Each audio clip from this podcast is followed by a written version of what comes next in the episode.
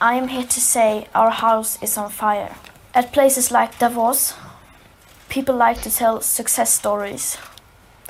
But their financial success has come with an unthinkable price tag. And on climate change, we have to acknowledge that we have failed. Yes, we are failing, but there is still time to turn everything around. We can still fix this. We still have everything in our own hands. Im Alter von 16 Jahren spricht Klimaschutzaktivistin Greta Thunberg beim Weltwirtschaftsforum in Davos. Dort treffen sich jedes Jahr die Mächtigen der Welt. Mitten unter ihnen eine junge Frau, die ihnen den Spiegel vorhält. Der wirtschaftliche Erfolg und Wohlstand vieler Länder ging und geht bis heute auf Kosten der Umwelt. Vielen Menschen ist aber immer noch nicht klar, wie nah wir vom Kollaps stehen, meint Greta Thunberg. Aber sie hat auch Hoffnung. Zwei Monate später organisiert sie und viele andere den ersten weltweiten Klimastreik. Fridays for Future ist geworden. Von da an gehen viele junge Menschen, aber auch Erwachsene jeden Freitag für Klimaschutz und Klimagerechtigkeit auf die Straße.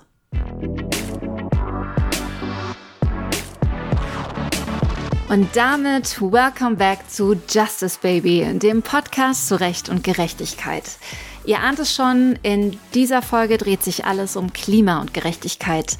Deswegen steigen wir heute auch mit O-Tönen von Greta Thunberg ein, die uns das Weltwirtschaftsforum zur Verfügung gestellt hat. Den Link zu Gretas vollständiger Rede findet ihr in unseren Shownotes. Dass es kein Plan B für unsere Erde gibt, ist inzwischen den meisten klar geworden. Vielen Menschen gehen die Maßnahmen zum Schutz der natürlichen Ressourcen aber nicht weit genug.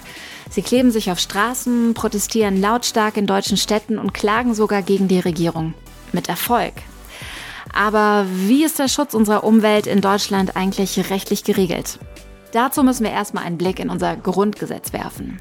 In Artikel 20a heißt es, dass der Staat, auch in Verantwortung für zukünftige Generationen, die natürlichen Lebensgrundlagen und die Tiere im Rahmen der verfassungsmäßigen Ordnung durch die Gesetzgebung und nach Maßgabe von Gesetz und Recht durch die vollziehende Gewalt und die Rechtsprechung schützt. Das heißt, der Staat soll entsprechende Gesetze für den Umweltschutz erlassen und wenn die nicht eingehalten werden, das auch ahnden. Außerdem muss der Schutz der Natur auch bei Streitigkeiten vor Gericht berücksichtigt werden, also dort, wo Umweltschutz eben eine Rolle spielt. So weit, so gut. Allerdings hat die ganze Sache einen Haken. Denn Umwelt- und Naturschutz sind im Grundgesetz sogenannte Staatsziele. Und diese Staatsziele soll der Staat versuchen, mit einer wirksamen Strategie umzusetzen. Die Betonung liegt hier auf versuchen. Denn einklagbar sind diese Staatsziele und die Rechte der Natur nämlich nicht. Genau gesehen hat sie nämlich gar keine. Jedenfalls noch nicht. Dazu später mehr. Wie man Natur und Umwelt schützen kann, das fragen sich übrigens nicht nur Klimaaktivistinnen und Juristinnen, sondern auch die Wissenschaft natürlich. Und genau all diese Perspektiven und Stimmen kommen in dieser Folge zu Wort. Freut euch also auf eine spannende Folge von Justice Baby. Mein Name ist Katrin Schön. Schön, dass ihr wieder dabei seid. Let's go!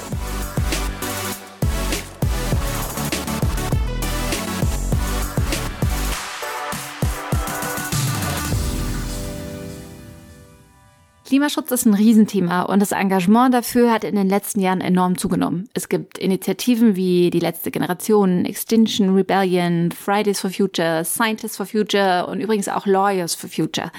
Allen geht es darum, aktiv zu werden für den Schutz unserer Umwelt. Wenn man sich das aber mal so anschaut, dann könnte man meinen, dass wir gefühlt bis vor kurzem noch gar nicht wussten, wie klimaschädlich wir uns im globalen Norden verhalten. Dabei experimentieren und forschen WissenschaftlerInnen ja schon seit langem dazu, wie wir das Klima verändern. Wie lange? Das hat meine Kollegin Andrea Wojtkowiak mal angeschaut.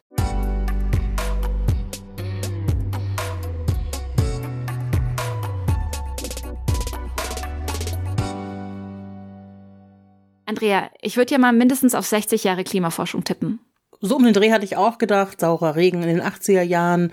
Ähm, die Grünen haben sich ja auch 1980 gegründet, also vielleicht so ein bisschen früher. Aber schon vor 200 Jahren hat man zum Beispiel den Treibhauseffekt entdeckt. Ohne den wäre es ja auf der Erde sehr kalt. Und um 1850 hat dann die Amerikanerin Eunice Food mit Wasserdampf und Kohlendioxid experimentiert und festgestellt, dass CO2 die Temperatur steigen lässt. Ja, sie hat also die ersten Grundlagen schon so früh gelegt und danach hat man dann weitere Treibhausgase erkannt und in den 1930er Jahren wurde dann klar, dass wir Menschen dafür verantwortlich sind, dass es langsam aber stetig wärmer wird. Das war also so die erste Forschung dazu. Zu der Zeit war die Wissenschaft aber noch in zwei Lager geteilt. Die einen sagten, ja, der Mensch ist schuld und die anderen, nö, nö, das ist noch gar nicht so klar. Ab wann wird es denn dann klarer? Also wann haben die Forschenden dann auch wirklich reagiert und die Politik gewarnt? Ja, also tatsächlich dachte man als erstes, ähm, dass sich das Klima erwärmt, ist was Gutes. Ne? Also besseres Klima, schöneres Wetter. Und 1941 hat dann der deutsche Meteorologe und Klimatologe Hermann Flohn sich äh, mit der Klimaerwärmung beschäftigt und der war dann deutlich pessimistischer er war im Lager, der Mensch sorgt für die Klimaerwärmung und hat eben vor mehr als 80 Jahren jetzt gesagt, da muss was passieren. Und ähm, eindeutige Messdaten und Computertechnik in den 60er Jahren, bei denen dann schon so erste Klimamodelle abgebildet wurden, die haben dann noch eindeutigere Ergebnisse gebracht. Und 1971 kam dann die erste große Warnung von der Deutschen Physikalischen Gesellschaft. Und ein paar Jahre später fand dann ja auch die erste Weltklimakonferenz in Genf statt. Ich glaube, das war 1979. Ja, genau, richtig. Die fand allerdings noch ohne Politik statt. Also da haben sich wirklich nur die Wissenschaftler getroffen. Ähm, die haben dann immer genauere Daten gehabt und waren besorgt. Und die erste Klimakonferenz war sozusagen der erste große offizielle Aufruf der Wissenschaft, mehr Klimaforschung zu ermöglichen. Ja, und dann ein paar Jahre später, 1985, kam die erste deutliche Warnung. Wenn es so weitergeht, steigt das Klima um mehrere Grad an und dann steigt der Meeresspiegel und das wird richtig gefährlich. War das denn außerhalb der Wissenschaft auch in der Öffentlichkeit bekannt oder in der Politik? Ja, zu der Zeit äh, fing es gerade eben so an. 1986 zum Beispiel hat der äh, Spiegel getitelt Klimakatastrophe. Ja, und so langsam tut sich dann auch was in der Politik. Es werden Kommissionen gegründet, der Weltklimarat entsteht, ähm, die Vereinten Nationen beschließen die Klimarahmenkonvention und dann 1997 kommt das Kyoto-Protokoll. Da haben sich ja die Industrienationen zum ersten Mal äh, dazu verpflichtet, Treibhausgasemissionen zu senken. Und zehn Jahre später, nach weiterer Forschung, wird der Klimawandel sozusagen auch offiziell. Ähm, Im Klimabericht 2007 steht drin, der Klimawandel gilt als eindeutig. Das Wissen um den Klimawandel ist dank der Forschung dazu aber eigentlich nur die halbe Miete. Was es eben auch braucht, sind ja im Grunde konkrete, wirksame Maßnahmen und vor allem eine rechtliche Grundlage, um das Klima und die Umwelt, also unsere Lebensgrundlage, zu schützen. Und genau dafür gehen Menschen auf die Straße und vor Gericht. Denn so das Credo der Aktivistinnen und vor allem der Wissenschaft, was wir tun, ist nicht genug, um den Klimawandel aufzuhalten.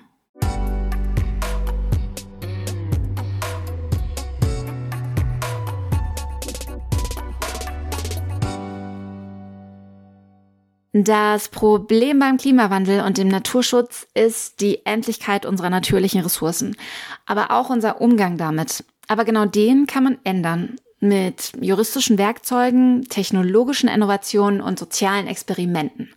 Über die letzten beiden Punkte spreche ich jetzt mit Dr. Volker Stelzer. Er ist promovierter Geograf und arbeitet am Institut für Technikfolgenabschätzung am KIT an einem ganz besonderen Projekt, und zwar am Karlsruher Transformationszentrum für Nachhaltigkeit und Kulturwandel. Was er dort genau macht und was das mit Klimagerechtigkeit zu tun hat, darüber sprechen wir gleich. Volker Stelzer ist aber auch Mitglied bei Scientists for Future und Co-Leiter der Karlsruher Regionalgruppe. For Future unterstützen mit wissenschaftlichen Daten, Fakten und Zahlen die KlimaaktivistInnen von Fridays for Future. Wir haben uns auf das Du geeinigt. Hallo Volker und schön, dass du da bist. Hallo Katrin, schön, dass ich hier sein darf. Volker, was ist für dich gerecht? Ja, also Gerechtigkeit und gerecht ist ja ein sehr vielschichtiger Begriff und es kann ganz unterschiedlichen Kontexten ganz unterschiedlich angebracht sein. Also diese Leistungsgerechtigkeit, also dass man ähm, dem das zuschreibt, möglichst viel, der also möglichst viel leistet. Es gibt eine Verteilungsgerechtigkeit, es gibt eine Gerechtigkeit, eine Gleich Gleichberechtigung, dass alle das Gleiche bekommen sollen. Es gibt eine äh, Gerechtigkeit, die sich an Bedürfnissen orientiert, dass jeder das bekommt, was sein Bedarf ist. Und so denke ich mir auch, dass die unterschiedlichen Begriffe in unterschiedlichen Kontexten unterschiedliche Funktionen haben und auch dann ihre Berechtigung haben. Ähm, für mich ist der, der wichtigste Gerechtigkeitsbegriff, wenn ich den, wenn ich den anwende, derjenige, der darum geht, dass jeder Mensch sein Grundbedürfnis befriedigen soll, können sollte. Dass es die Möglichkeit gibt für jeden Menschen, sein Grundbedürfnis zu befriedigen. Diese Gerechtigkeit, das finde ich eigentlich das Allerwichtigste. Wie definierst du als Geograf und Geowissenschaftler denn eigentlich Klimagerechtigkeit? Ja, also Klimagerechtigkeit hat zwei verschiedene Facetten. Einmal ist es ja so, dass durch die durch die Klimaerwärmung, die durch den Menschen ähm, verursacht wird, dass die große Schäden hervorruft. Sachschäden, aber auch Personenschäden und ne, Tote und Verletzte. Wenn man an äh, Pakistan denkt, wenn wir an Ostafrika denken, wenn wir an uns ans Ahrtal denken, da sind viele Menschen gestorben und äh, das war in dem Sinne ungerecht, wenn man jetzt von Verursachung ähm, und Zuschreibung von Folgen ähm, als gerecht ähm, spricht, weil viele dieser Menschen haben gar nicht so viel zu diesem ganz konkreten Ereignis dazu getan und vor allen Dingen in Pakistan und Ostafrika nicht, weil diese Menschen Menschen nämlich zu dieser Klimaerwärmung, die einen ganz, ganz großen Anteil an diesen Katastrophen hatte, ganz wenig beigetragen haben. Weil es ja so ist, dass wir äh, in der, auf der Welt einen großen Unterschied haben äh, pro Kopf, wie, wie viel, wie viel Menschen ähm, an dem, an der, an dem, an der Erzeugung oder an der, an der Verursachung des, der, der, der, der, der Klimakrise Anteil haben. Dann ist es so, dass wir von den Industriestaaten und in arabischen Staaten, zum Beispiel in den USA, sehr viel mehr Anteil haben als zum Beispiel in Entwicklungsländern. Also wenn ich bedenke, dass wir in Deutschland so 10 Tonnen pro Kopf äh, pro Jahr emittieren an CO2 und in Bangladesch 0,7 pro Kopf, dann ist das ein Riesenunterschied. Das ist nur der aktuelle Beitrag. Auch in der Vergangenheit haben wir unseren Wohlstand eigentlich dadurch aufgebaut, dass wir ganz, ganz viel emittiert haben, nämlich seit der industriellen Revolution und gerade die Industrieländer, die haben ihre ganzen Gebäude aufbauen können, ihre Infrastrukturen, ihren Wert schaffen können, den Reichtum, auch dass unsere, unsere, unsere Kinder es jetzt so gut haben, aber mit vielen CO2-Emissionen, die jetzt immer noch dazu beitragen, dass diese Katastrophen passieren und Menschen vor allen Dingen geschädigt werden, die ganz wenig bisher dazu beigetragen haben. Das ist ja ein riesiges Dilemma, weil man einerseits allen Menschen ein gewisses Leben in Wohlstand ermöglichen will, das dann aber bedeutet, dass dafür erst wieder natürliche Ressourcen verbraucht werden müssen, während man in den industriell entwickelten Teilen der Welt eigentlich Emissionen einsparen muss. Wie kann die Wissenschaft hier helfen? Und sind technische Innovationen jetzt die Lösung? Was die Wissenschaft dazu beitragen kann.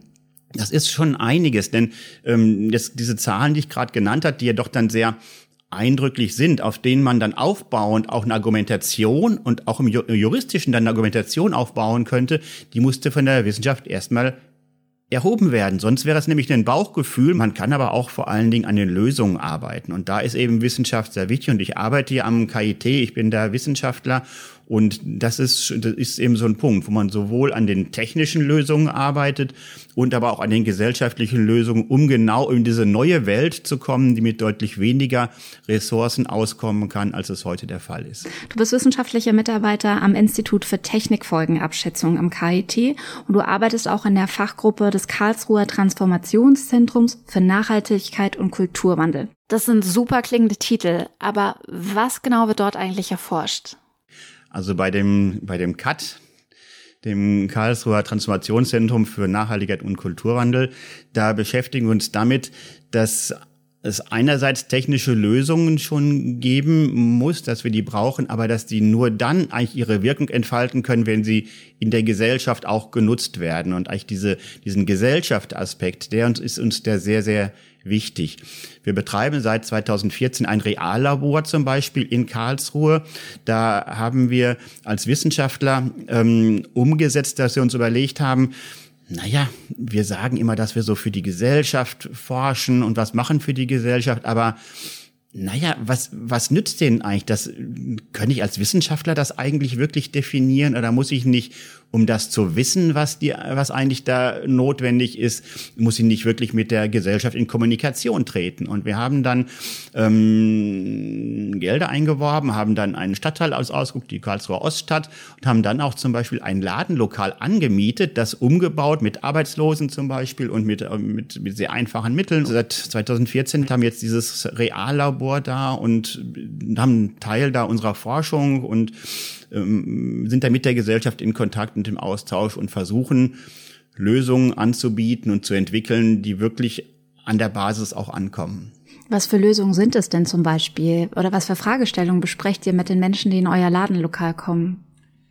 Zum Beispiel war eine, eine Geschichte von Anfang an, ähm, dass wir mitgekriegt hatten, dass es in Deutschland sowas gibt wie, ähm, wie, wie, wie, wie Lastenräder. Das gab's hier in Karlsruhe praktisch noch nicht. Also es gab so ganz alte, so ein Hollandreit oder so, aber eigentlich gab's das, gab's das nicht. Und das haben wir mitbekommen und dann haben wir ähm, Lastenräder angeschafft und den, der, Bevölkerung zur Verfügung gestellt. Und plötzlich, also ist, ist das, das ist wirklich ein richtiger Run gewesen, die zu nutzen. Oder Repair Café. Als wir anfingen und in Karlsruhe gab's das nicht, in Karlsruhe und Umgebung. Und dann haben wir Menschen ausfindig gemacht, die gerne reparieren. Und dann haben diese, das, das, das haben sie in ersten Repair-Cafés, haben sich dann Termine, haben sich dann bei uns in dem Ladenlokal abgespielt, immer ich weiß gar nicht, alle zwei, drei Monate. Und dann kamen immer mehr Leute und dann diese Menschen, die gerne reparieren, die haben sich dann, dann fanden das sehr spannend, haben sich dann zusammengetan. Dann haben die intern Verein gegründet sind mittlerweile ganz woanders und sind selbstständig und mittlerweile, ich weiß nicht, gibt es jetzt drei oder vier Repair-Café-Vereine in Karlsruhe. Ein anderes Beispiel ist zum Beispiel mit Balkon-Solarmodulen. Das war ja auch sehr wenig verbreitet bisher.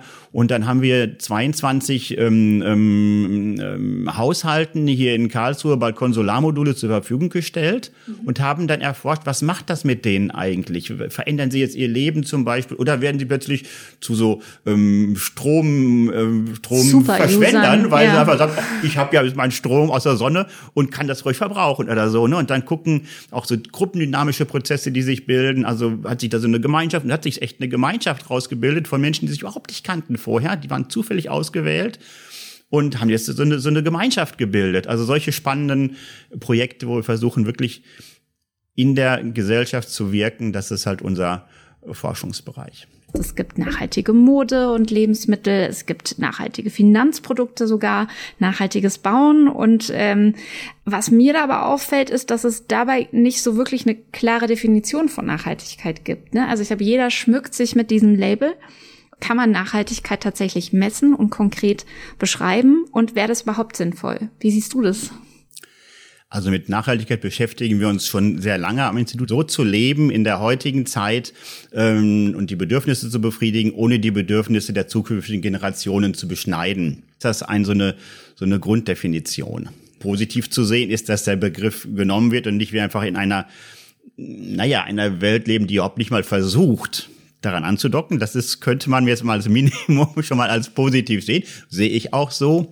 Und es wird auch viel, ich sag mal, schon auch Schindluder damit getrieben, aber es gibt auch schon positive Entwicklungen äh, in, in dem Bereich Nachhaltigkeit. Und es gibt auch, auch gute, gute ähm, Strömungen dabei. Und jetzt mit dem mit dem Messen, es gibt ja nicht das Indikatorensystem, was man überall anwenden kann, dass man jetzt wegen die 20 Indikatoren nimmt und die eine Methodik und dann misst man wegen, ob du oder ich uns nachhaltig verhalten oder ob Karlsruhe nachhaltig ist, ob das Industrieunternehmen nachhaltig ist oder so, für alle Einsatzgebiete, sondern wir sagen, ähm, wir haben zwar dieses Ikone, dieses integrative Konzept nachhaltiger Entwicklung, aber eigentlich muss man das immer kontextualisieren, in, jedem, in seinen Kontext stellen. Und auch wenn ich in Bangladesch bin, in der USA bin oder in Nepal oder in Deutschland, muss man wieder anders das Ganze zusammenfassen und dann da kann man dann schon Nachhaltigkeit auf gewisse Art und Weise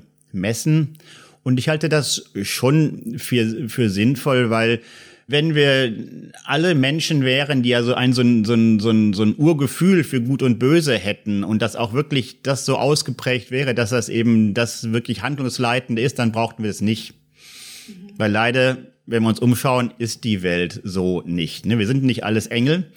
Und ähm, ich glaube, dass es den meisten Menschen hilft, wenn sie ähm, wenn, wenn sie dann entweder Zahlenwerte oder Bilder oder mit Erzählungen haben von etwas, was vielleicht schlechter und was, was besser ist, um dann sich zu orientieren, was ihnen Orientierung bietet.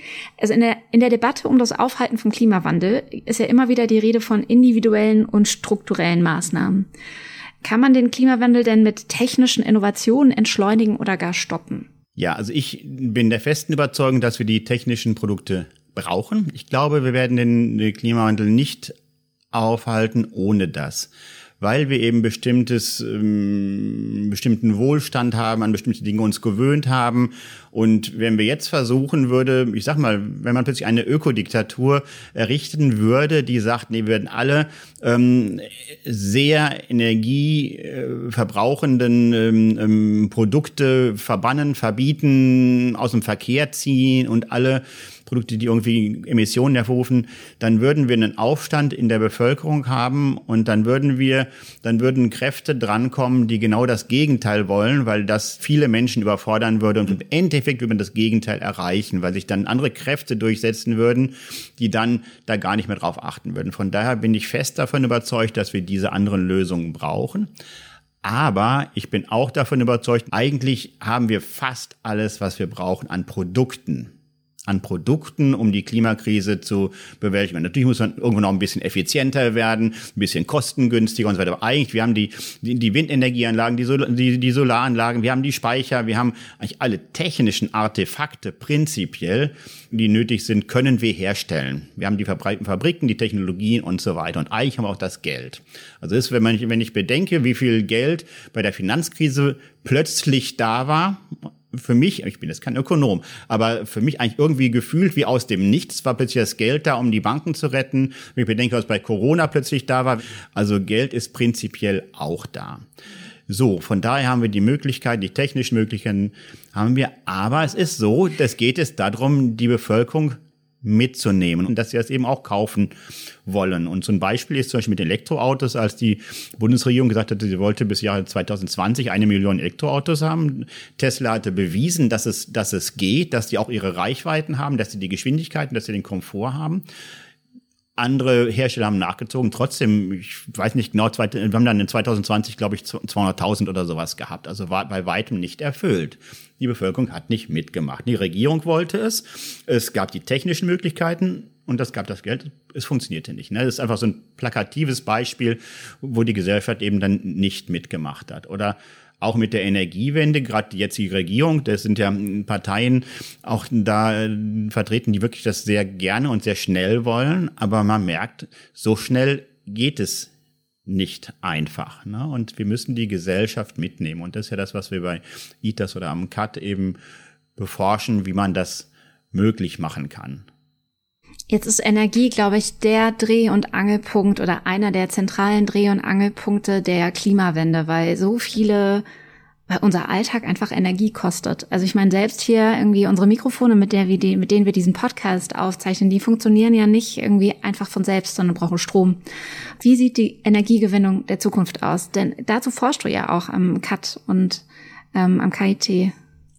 Also das ist genau mein Spezialgebiet. Man kann ungefähr an 60 verschiedenen Aspekten klar machen, wo sich die neue Energiewelt und die alte Energiewelt unterscheiden werden. Und wir gehen auf diese alte Energiewelt.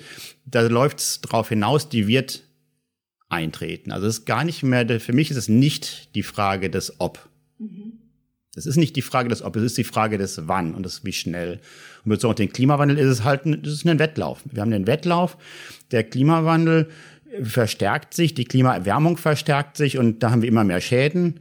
Und schaffen wir es eben rechtzeitig, bevor bestimmte Tipping Points und Kipppunkte erreicht sind, ähm, die Klimaerwärmung halt zu, zu, zu diese neue Energiewelt hin, hinzukommen, die wir dann brauchen und die, die aber so logisch ist, weil im Endeffekt ist es, das ist fast ein bisschen trivial, aber die, der Wind stellt keine Rechnung, die Sonne stellt keine Rechnung. Es gibt so viel Energiepotenziale in der Umgebung, im Untergrund, Geothermie und so weiter ist es, ist es mehr ein demokratischer Prozess. Und da bin ich aber auch sicher, äh, da wird es nicht die eine Lösung geben, da werden unterschiedliche Staaten unterschiedliche Lösungswege gehen, mehr über Wasserstoff, weniger Wasserstoff, solche, solche Dinge halt, da haben wir eine Varianz drin. Aber eben diese Basis auf den Erneuerbaren, das, da führt für mich kein Weg dran vorbei. Könnten neue Gesetze für diese Energiewende denn sowas wie Innovationstreiber sein, zum Beispiel indem natürliche Ressourcen besser geschützt werden oder die Natur eigene subjektive Rechte bekommt. Nirgendwo steht, dass, das, dass die Natur ein Eigenrecht hat. Und wo ist Natur? Wo fängt Natur an? Wo hört sie auf? Das geht immer um den Nutzen für den Menschen. Und wenn man den weit fasst, ich glaube, wenn man den weit fasst um die Nutzungseinschränkungen für den Menschen, das eben dass das zu berücksichtigen ist. Ich glaube, dann kommt man auch sehr, sehr weit, ohne eben in diesen Konflikt zu gehen, was nimmt man dann als Schutz? Würde ich meine dann, weiß ich, den Braunkohleflöz, also da bin ich jetzt wirklich, habe ich wirklich große Schwierigkeiten. Das ist, das, der lebt nicht mehr, der hat mal gelebt, der lebt nicht mehr. Was soll daran schützenswert sein? Also auch Tiere schaffen sich zum Teil ihre eigenen Lebensräume, unterstützen das, wie sie überleben können.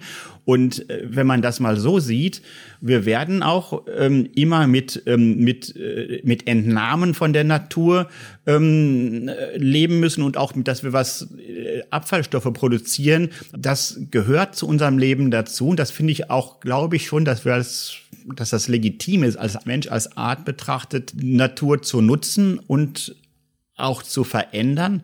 Aber jetzt wiederum, wenn man darum geht, wenn wir unsere eigenen Lebensgrundlagen aber dadurch verändern und für viele, viele Menschen und darüber argumentiert, finde ich, müsste man auch dahin kommen, dass man solche Entschädigungszahlungen macht, dass man jetzt Stopp sagt bestimmten Dinge, dass man bestimmte nicht verändern darf, einfach aus diesem Nutzenkalkül.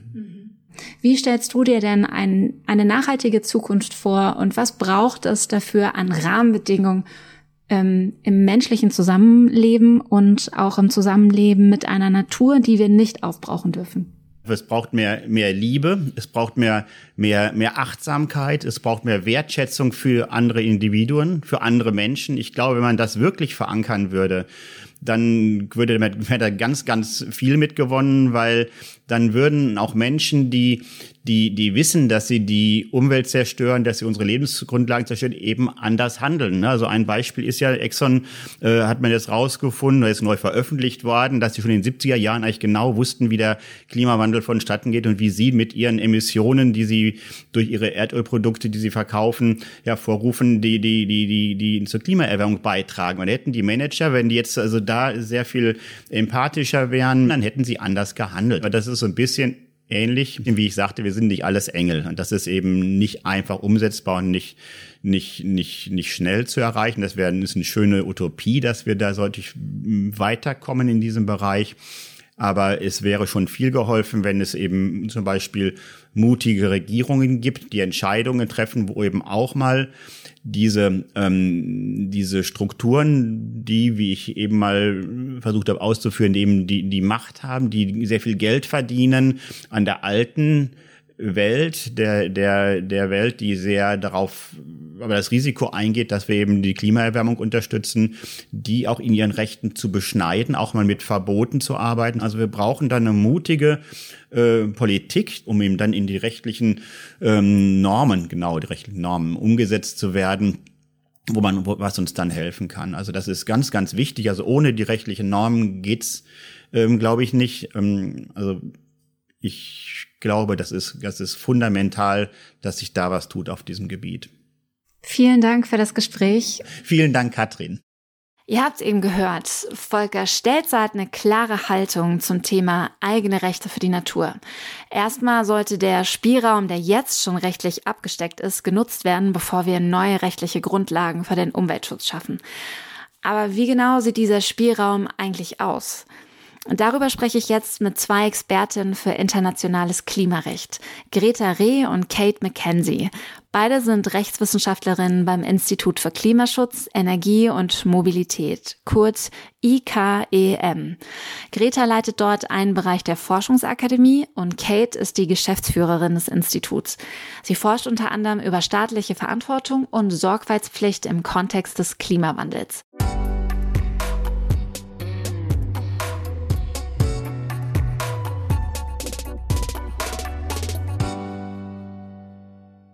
Hallo Kate, hallo Greta, schön, dass ihr da seid.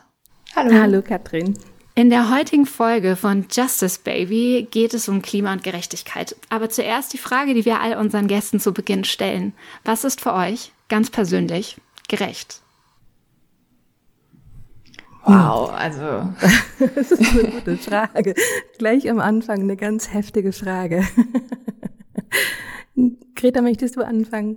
Ähm, also ich glaube, das ist gerade für JuristInnen eine sehr schwierige Frage, weil uns das so abgewöhnt wird. Also wenn ich da zurückdenke an meine ersten Jura-Vorlesungen, also da hört man eigentlich täglich, ihr, Sie hören hier nichts zu Gerechtigkeit und äh, denken Sie nicht, dass Sie Gerechtigkeit studieren. Sie studieren Recht, das ist was ganz anderes.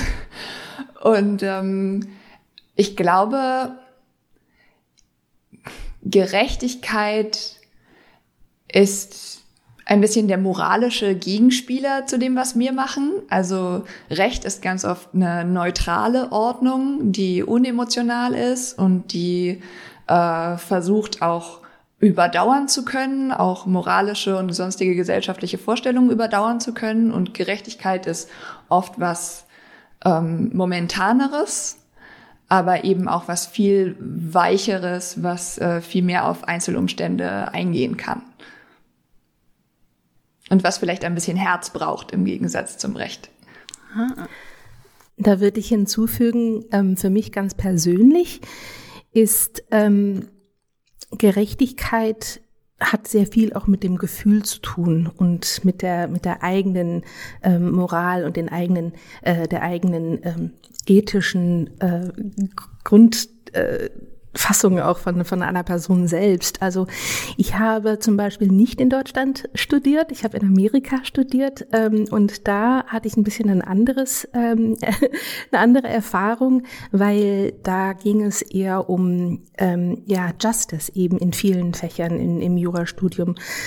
Ich bin in Deutschland aufgewachsen und habe mich in den späten 80er und frühen 90er Jahren ähm, sehr, sehr viel auch ähm, hier eingesetzt für Gerechtigkeit. Da ging es natürlich um ganz viele verschiedene Sachen. Da ging es um ähm, Krieg im Irak und ähm, um, um ähm, die Apartheid, äh, die Anti-Apartheid-Bewegung, ähm, was Südafrika angeht.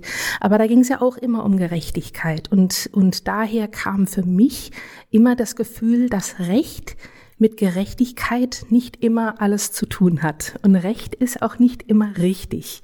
Und die Gerechtigkeit ist oft außerhalb des Rechtes. Und es hat wirklich sehr viel mit dem Gefühl und mit der, ähm, mit der Moral zu tun. Jetzt geht es heute in der Folge ja um Climate Justice bzw. Klimagerechtigkeit und der Begriff ist seit Jahren ein Thema, das weltweit diskutiert wird. Jetzt habt ihr beide gesagt, dass Gerechtigkeit und Recht eigentlich nicht zusammengehören. Aber was wäre denn trotzdem in Bezug aus Klima gerecht? Denn immerhin gibt es diesen Begriff ja. Ja, den Begriff gibt's ähm, äh, besonders, also im deutschsprachigen Bereich gibt's diesen Begriff seit Mitte 2006 oder 2007, glaube ich. Der kam, also die Bewegung, die Climate Justice Bewegung kam, ähm, so wie wir sie jetzt kennen, aus Amerika auch, aus USA, aus den USA. Und zwar ein bisschen aus der ursprünglichen ähm, Umweltgerechtigkeit, Environmental Justice kam, kam, kam davor. Und da geht es also im globalen Rahmen bei Klimagerechtigkeit geht es ähm, darum, dass die, ähm, die Chancen und die, die Auswirkungen von, vom Klimawandel ähm, gerecht äh, gespürt und ähm, entgegengenommen werden sollten, so im globalen Reich, Bereich. Also das heißt, wer die, das Klima besonders, mh, hm, ich will nicht sagen fordert, aber ähm, besonders belastet, sollte mehr Verantwortung für die Konsequenzen dieser Belastung nehmen. Verstehe ich das richtig? Ja, so ist das gedacht und, und so ist es ja aber nicht.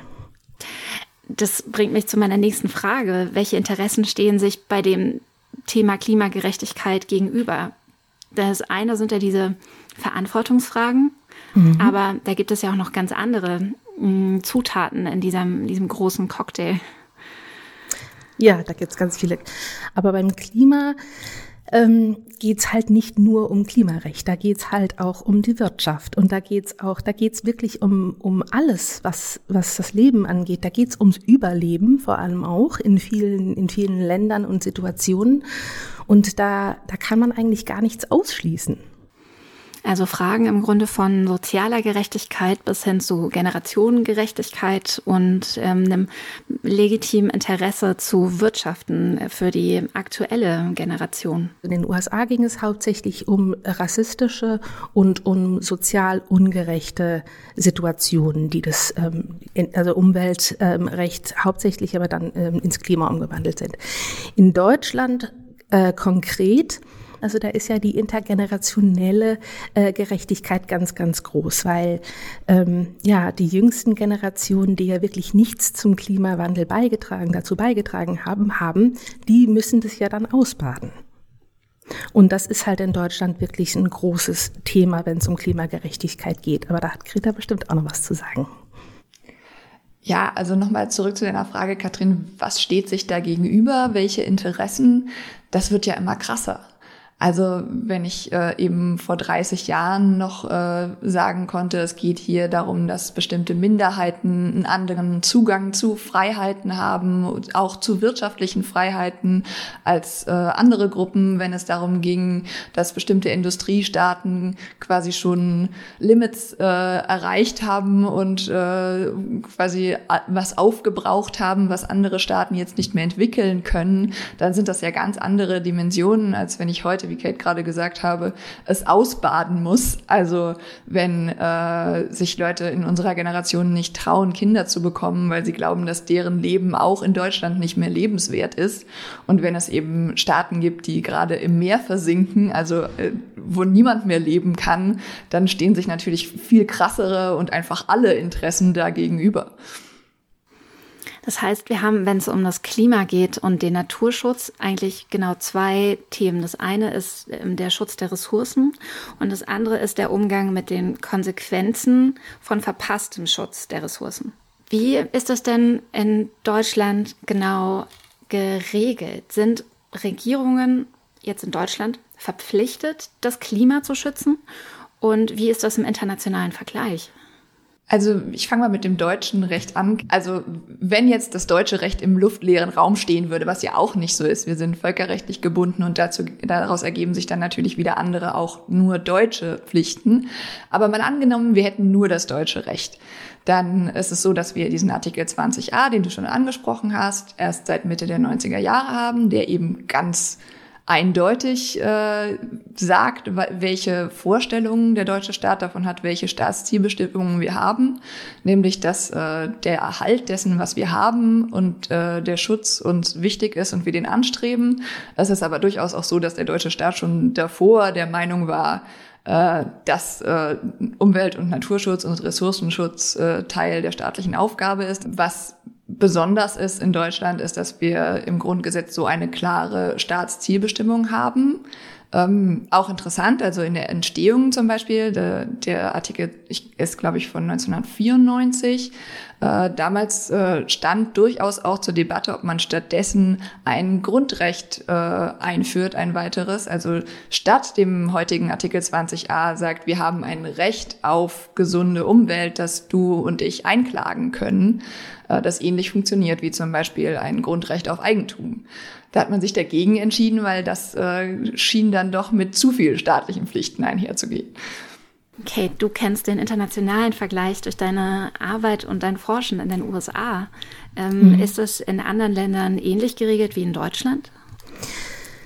Ähm, jein, also ähm, das ist eine, äh, also durch internationales Recht und besonders das Pariser Abkommen haben also alle Länder jetzt ähm, die Pflicht, im Land selbst ähm, den Klimaschutz rechtlich zu regeln. Und das macht Deutschland natürlich auch und das machen, das machen die meisten Ländern, Länder. Jetzt ist halt die Frage, ähm, geht das weit genug?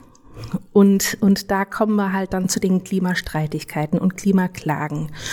Und ähm, da sehen wir jetzt natürlich weltweit, dass die Klima, die Zahl von Klimaklagen, besonders Klimaklagen, wo der Staat verklagt wird, selbst von den eigenen Einwohnern, weil der Klimaschutz nicht weit genug geht, rechtlich. Davon, also diese Klimaklagen sehen, da, da sehen wir relativ viele mittlerweile, ähm, auch in Deutschland.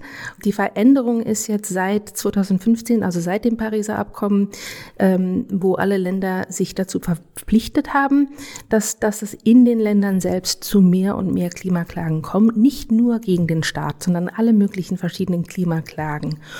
Im Grunde kann man so sagen, also Klimaklagen, die so, so äh, vor Gericht gehen, auch zum großen Teil sind Klagen, die können alle möglichen rechtlichen Grundlagen haben. Aber wenn es ein, ein, ähm, ein Link zum Klima gibt, hier in Deutschland, der rechtlich auch ähm, hervorgerufen werden kann, dann kann man das eine Klimaklage nennen. Und davon gibt es in Deutschland natürlich ähm, mittlerweile auch relativ viele. Klimaklagen sind eine Art, Regierung an ihr Commitment zum Naturschutz zu erinnern. Wir leben aber, Gott sei Dank, in einem demokratischen Rechtsstaat und können ja auch über, über Wahlen und zivilgesellschaftliches Engagement Einfluss auf die Umsetzung des Umweltschutzes nehmen. Seit äh, Gemälde beworfen wurden mit Essen. Äh, Gerade in Deutschland haben wir eine Debatte, bei der es wirkt, als wäre der, der gesamte Kontext Klima das erste Mal, dass sich die Zivilgesellschaft zu irgendwas äußert. Und das ist schon teilweise sehr irritierend. Also natürlich haben wir alle als BürgerInnen nicht nur die Möglichkeit, mit unseren parlamentarischen Wahlen zu beeinflussen, wer den Klimaschutz zukünftig durchsetzt, sondern natürlich haben wir dazwischen vor allem die Möglichkeit, äh, von unserer Meinungsfreiheit und von unserer Versammlungsfreiheit Gebrauch zu machen und eben laut draußen zu sagen, was wir wollen, was sich ändern soll. Das ist ganz interessant, dass du das ähm, erwähnst, Greta, diese, ähm, die in den letzten paar Monaten ähm, die äh, diese Bemälde, die ähm, beschmissen werden mit verschiedenen Essenssachen und mit allen möglichen Sachen. Ähm, das ist die Frage ist ja da oft, ist das richtig und ist das, ist das eine produktive Art, ähm, das zu protestieren? Und die, das ist, glaube ich, die falsche, die falsche Frage. Die, die Tatsache ist ja, dass, dass wir uns darüber unterhalten und auch, dass Menschen, die mit Klimarecht und, und mit dem Klimawandel selbst im alltäglichen Leben vielleicht nicht unbedingt was am Hut haben, die unterhalten sich da auch drüber. Das heißt also, es ist produktiv. Es bringt das Thema wieder in, in den Mittelpunkt und es ist ähm, in den Nachrichten und man hört's und egal, was man davon denkt, man, man spricht drüber. Und das ist ja das Ziel. Dieses Auftreten, dieses, dieses sich selbst und seine Person auf die Straße zu stellen und zu sagen, nee, ich mach da nicht mit, das ist unheimlich wichtig und, und das bringt auch sehr viel. Und das sieht man ja bei Fridays for Future. Ja, das kennt man ja auch überall jetzt. Das, das ist nicht nur in einem Land und das ist nicht nur eine Person, sondern Fridays for Future gibt es mittlerweile in jedem Land. Und das sind junge Menschen, die auf die Straße gehen und sagen, nein, meine Zukunft ist hier ähm, nicht garantiert und es muss sich was ändern. Wir haben in einer anderen Podcast-Folge darüber gesprochen, dass Gesetzestexte, auch wenn sie eigentlich den Anspruch haben, neutral zu sein, eigentlich nie vollkommen neutral sein können, weil Recht immer auch eine Perspektive auf die Welt vermittelt. Und ich habe mich gefragt, wie schaut eigentlich das Recht in Deutschland auf die Natur? Ist die Natur total schutzbedürftig? Ist Natur eher eine Art von Ressource? Und wenn ja, dann für wen? Oder ist sie eine Art von Eigentum? Das ist ähm, eine super spannende Frage und das stimmt natürlich total. Also, dass man in Deutschland zum Beispiel sehr sieht, dass ähm, so Formulierungen, also warum jemand zum Beispiel ein Recht äh, auf den Erhalt seiner Natur hat, ähm, in, sei es in der Verfassung oder auch in unseren Landesverfassungen, dass die immer so formuliert sind, dass es ganz klar um Ressourcen geht. Also dass ich äh, das Land nutzen kann, um es irgendwie auszubeuten. Also ich meine jetzt nicht im negativen Sinne, sondern eben die Ressourcen nutzen kann. Und ähm, wir sehen also in, in jetzt eher Umweltklagen als in Klimaklagen, äh, vor allem im menschenrechtlichen Bereich schon seit den 80ern Trends, die dagegen wirken, die eigentlich immer ähm, mit indigenen Völkern zu tun haben, also mit äh, Minderheiten in einzelnen Staaten, die eben sagen, wir leben ganz anders, wir brauchen hier keine industrielle Nutzung unseres Flusses, äh, wir haben kulturelle Rechte, dass unsere ursprünglichen Lebensweisen bewahrt werden und das bedeutet eben auch, dass wir daraus ein Recht haben, zum Beispiel, dass äh, die Artenvielfalt der Fische in dem Fluss erhalten bleibt. Und ähm, daraus entwickeln sich dann auch in diesen Staaten, in denen es solche Verfahren gab, einfach Änderungen der Rechtsordnung, weil plötzlich alle sehen, ja stimmt, wir brauchen den Fluss eigentlich alle. Und äh, wir müssten da mit einem ganz anderen Auge drauf blicken. Das ist in Deutschland noch nicht so besonders fortgeschritten, obwohl wir da durchaus auch, also von der Bevölkerung her, äh, auf jeden Fall die Mittel hätten. Ganz spannende Frage, weil ähm, also diese, diese Rechte der Natur, das fing ursprünglich in Neuseeland an und zwar da ist ähm, durch äh, die in, äh, indigene Bevölkerung in, in, Neuseeland. Da fing es mit einem Fluss an. Ähm, mittlerweile gibt's da ähm, relativ ähm, ja viele, würde ich mal sagen, ähm, Fälle auch in, in gerade in Südamerika wo verschiedene Teile der Natur eigene Rechte bekommen haben, jetzt auch durch verschiedene Gerichtsverfahren ein Fluss, ähm, ein Urwald, ähm, eine, eine Weide auf einem Berg. Das gibt's hier in Deutschland auch noch nicht. Aber gut, es gab's auch in Neuseeland und in verschiedenen südamerikanischen Ländern auch nicht, bevor es sie dann auch gab. Ja, also irgendjemand muss ja damit anfangen. Und so wie das, ähm, wie das dann weitergeht, also wenn, wenn ähm, ein Teil der Natur die eigenen Rechte dann hat, dann ähm, können Menschen für die Natur diese Rechte auch einklagen und können auch vor Gericht gehen. Das ist spannend. Ich muss jetzt gerade nämlich an die große Klimaklage von 2021 denken, die auch öffentlich total breit diskutiert wurde. Dabei ging es ja nicht darum, dass die Rechte der Natur eingeklagt wurden, sondern das Recht zukünftiger Generationen oder beziehungsweise die Rechte zukünftiger Generationen. Wenn die Natur jetzt aber eigene Rechte bekäme, die auch wirklich eingeklagt werden könnten, dann wäre das ja ein ganz anderer Rechtsvorgang, oder? Ja, also ich hatte ja vorhin schon ein bisschen zur Geschichte von Artikel 20a erzählt, dass man damals wirklich überlegt hat, äh, machen wir das einfach so, dass wir sagen, jeder hat das Recht auf äh, eine saubere Umwelt. Dann wäre das auch immer noch nicht so wie der Umwelt quasi eine eigene Subjektivität einzuräumen und zu sagen, ich gehe jetzt als Anwältin der Umwelt vor Gericht und kümmere mich für die Umwelt um die Umwelt. Dann wäre es trotzdem noch so, dass ich das subjektive Recht auf eine saubere Umwelt habe. Jetzt sind wir nochmal einen Schritt weiter raus quasi und müssen sagen, es gibt ein Staatsziel, die Umwelt zu schützen.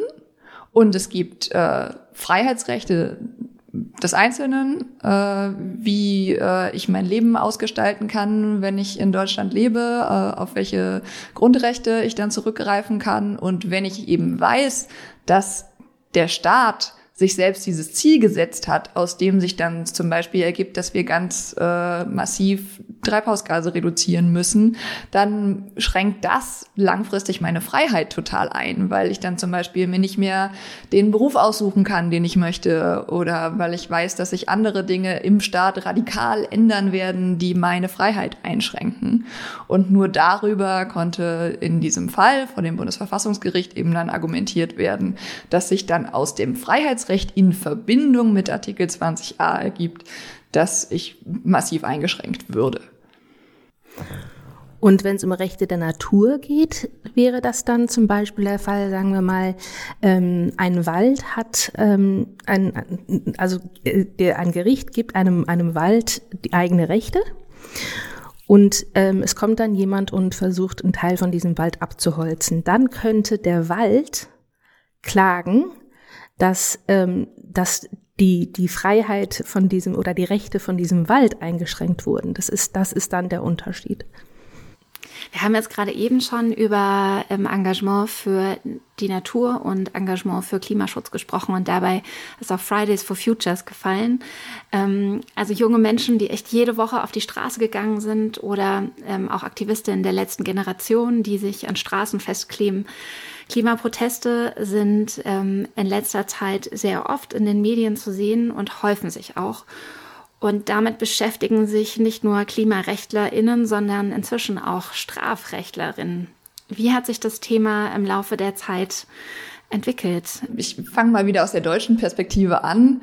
Es gibt viele Dinge, die Anfang der 80er Jahre strafrechtlich nicht so klar waren die äh, aber seitdem besonders durch unser Verfassungsrecht sehr ausdefiniert wurden. Also das betrifft zum einen äh, Verfassungsrechtsprechung zum Versammlungsrecht, also die viel dazu sagt, äh, was zum Beispiel Gewaltfreiheit bedeutet und ab wann eine äh, Versammlung äh, noch als gewaltfrei anzusehen ist, auch wenn ein Einzelner gewalttätig wird zum Beispiel und ab wann eine Versammlung zu verbieten ist, weil Einzelne äh, sich sage ich mal, daneben benehmen, ganz grob. Also das, da haben wir wirklich 40 Jahre lang Rechtsprechung entwickelt, die auch ganz solide ist. Und ähm, das hat natürlich wahnsinnige Auswirkungen auf Strafverfahren, die sich dann danach anschließen. Und vor allem hat es Auswirkungen darauf, dass, äh, wie jetzt zum Beispiel ähm, von bayerischen PolitikerInnen einzeln gefordert, man am besten schon präventiv Leute einsperren sollte, die auch nur planen, sich an der Klimademo zu beteiligen. Also da ist unser Versammlungsrecht dann doch stark genug, dass es zu sowas überhaupt nicht kommen kann, rechtlich. Ähm, trotzdem sind die Einwürfe genau die gleichen wie in den 80ern und wie in jeder Zeit dazwischen. Also die Ideen, äh, die Zwischenrufe zu sagen, na, das ist doch alles Nötigung oder äh, das gehört aus diesem und jenem Grund verboten. Also das haben wir alles schon oft gehört. Und außerhalb von Deutschland ähm, wird das Strafrecht tatsächlich in manchen Ländern dazu verwendet, um ähm, Klimaaktivisten davon abzuhalten, ähm, ja, ihre Stimme hören zu lassen, ganz einfach. Wenn wir jetzt schon in den 80er sind, dann lasst uns doch gemeinsam wirklich mal eine Zeitreise machen und überlegen, irgendwie, was in den Jahren, in den 80er Jahren alles an Engagement für die Umwelt ähm, passiert ist. Also ich denke da gerade, so wie du gesagt hast, ne, an die Anti-Atomkraft-Bewegung, aber es gab auch viele Proteste gegen das Waldsterben ähm, und es gab auch Proteste gegen Atomendlager und dann passierte die Nuklearkatastrophe von Tschernobyl. Braucht es Katastrophen, damit das Recht auf einen sich wandelnden gesellschaftlichen Zeitgeist reagiert? Hm. Also scheinbar schon. Also wir wissen ja seit den, seit den 60er, 70er Jahren, dass der Klimawandel kommt und haben auch 92 angefangen, das im internationalen Recht festzuhalten und jetzt sind wir 2023 sind wir jetzt. Und ja, jetzt wird's kritisch und jetzt passiert endlich ein bisschen was. Also das ist, also es scheint schon so, dass die Menschheit Katastrophen braucht, um zu handeln. Leider.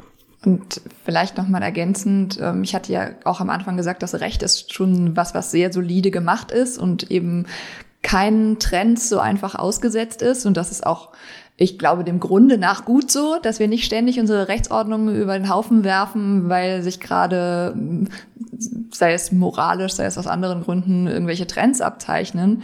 Ähm, allerdings gerade bei so massiven Änderungen, wie sie der Klimaschutz erfordert, bei so massivem Umdenken in der gesamten Gesellschaft, glaube ich auch, dass es solche massiven Crashs braucht, äh, damit tatsächlich was passiert.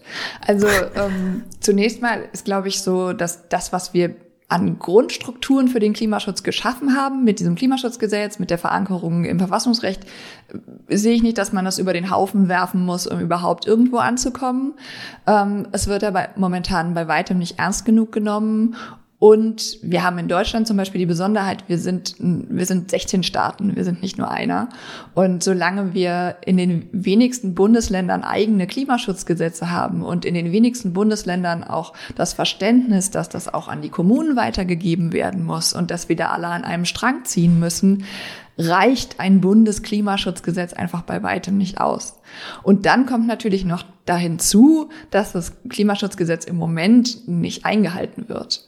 Also es reicht eben nicht, dass ich mir Zahlen für den Verkehrssektor zum Beispiel in ein Gesetz schreibe, wenn ich dann aber so handle, dass absehbar ist, dass ich nicht nur dieses Jahr die Zahlen nicht erreiche, sondern auch nicht die nächsten drei Jahre.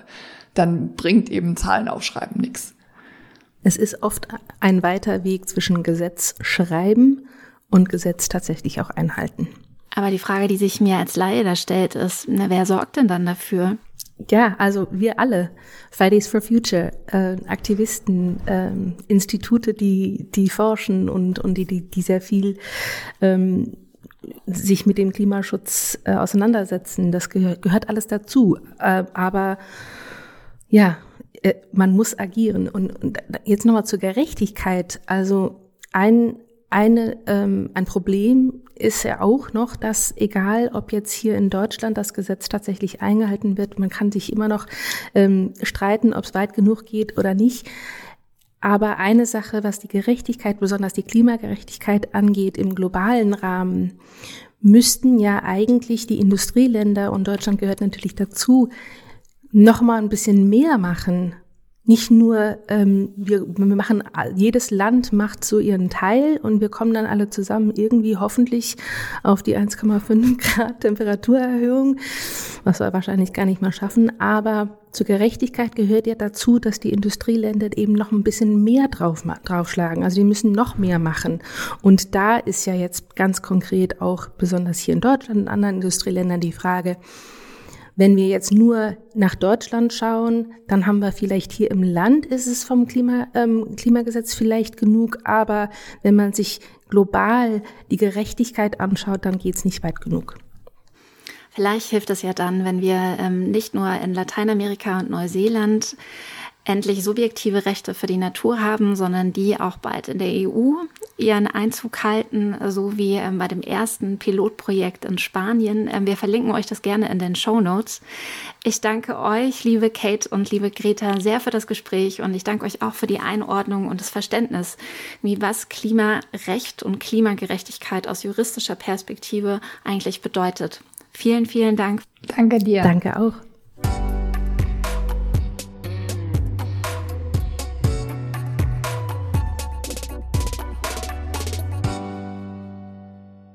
Kate hat im Interview erwähnt, dass aktuelle Klimaklagen in Deutschland ganz verschiedene Gründe und rechtliche Ausgangslagen haben können. Das liegt übrigens auch daran, dass das Umweltrecht in Deutschland über viele Einzelgesetze auf unterschiedliche Bereiche verstreut ist vom Bundesnaturschutzgesetz zum Tierschutzgesetz, dem Bundesbodenschutzgesetz, dem Wasserhaushaltsgesetz, dem Kreislaufwirtschaftsgesetz, dem Versicherungsgesetz, dem Klimaschutzgesetz, dem Treibhausgas- und Transaktionshandelsgesetz und so weiter und so weiter. In diesem Dschungel an Einzelgesetzen durchzusteigen ist gar nicht so leicht. Vielleicht wäre es da ja doch besser, der Natur einfach eigene subjektive Rechte zu geben. Wie seht ihr das? Schreibt es uns in die Kommentare bei Insta oder hinterlasst uns eine Nachricht per Mail oder auf dem Social Media Kanal eurer Wahl. Und wenn ihr jetzt Lust bekommen habt, euch vielleicht auch zu engagieren oder mehr zum Thema Klimarechte zu erfahren, wir haben euch in den Shownotes Bücher, Filme und Links dazu zusammengestellt. Unter anderem auch einen Artikel zu Ökosystemen in Europa, die schon eigene subjektive Rechte bekommen haben, zum Beispiel eine Lagune in Spanien. Das war es aber erstmal für heute mit Justice Baby, dem Podcast zu Recht und Gerechtigkeit. Wenn es euch gefallen hat, dann lasst ein paar Herzen da und abonniert unseren Podcast, damit ihr die nächste Folge auf gar keinen Fall verpasst. Wir freuen uns über eure Anregungen und auch über euer Feedback. Mein Name ist Katrin Schön. Ich verabschiede mich mit einem großen Dank an mein Team und freue mich, wenn ihr das nächste Mal wieder mit dabei seid. Bis bald. Justice Baby ist ein Podcast der Stiftung Forum Recht. Redaktion Andrea Wojtkowiak, Vanessa Mittmann und ich, Katrin Schön. Juristische Beratung Caroline Hanisch und Franz Grete. Produktion Stefan Wiesner und Anna Kunzmann von L'Agence, Geburtshelferin für diesen Podcast Sue Holder.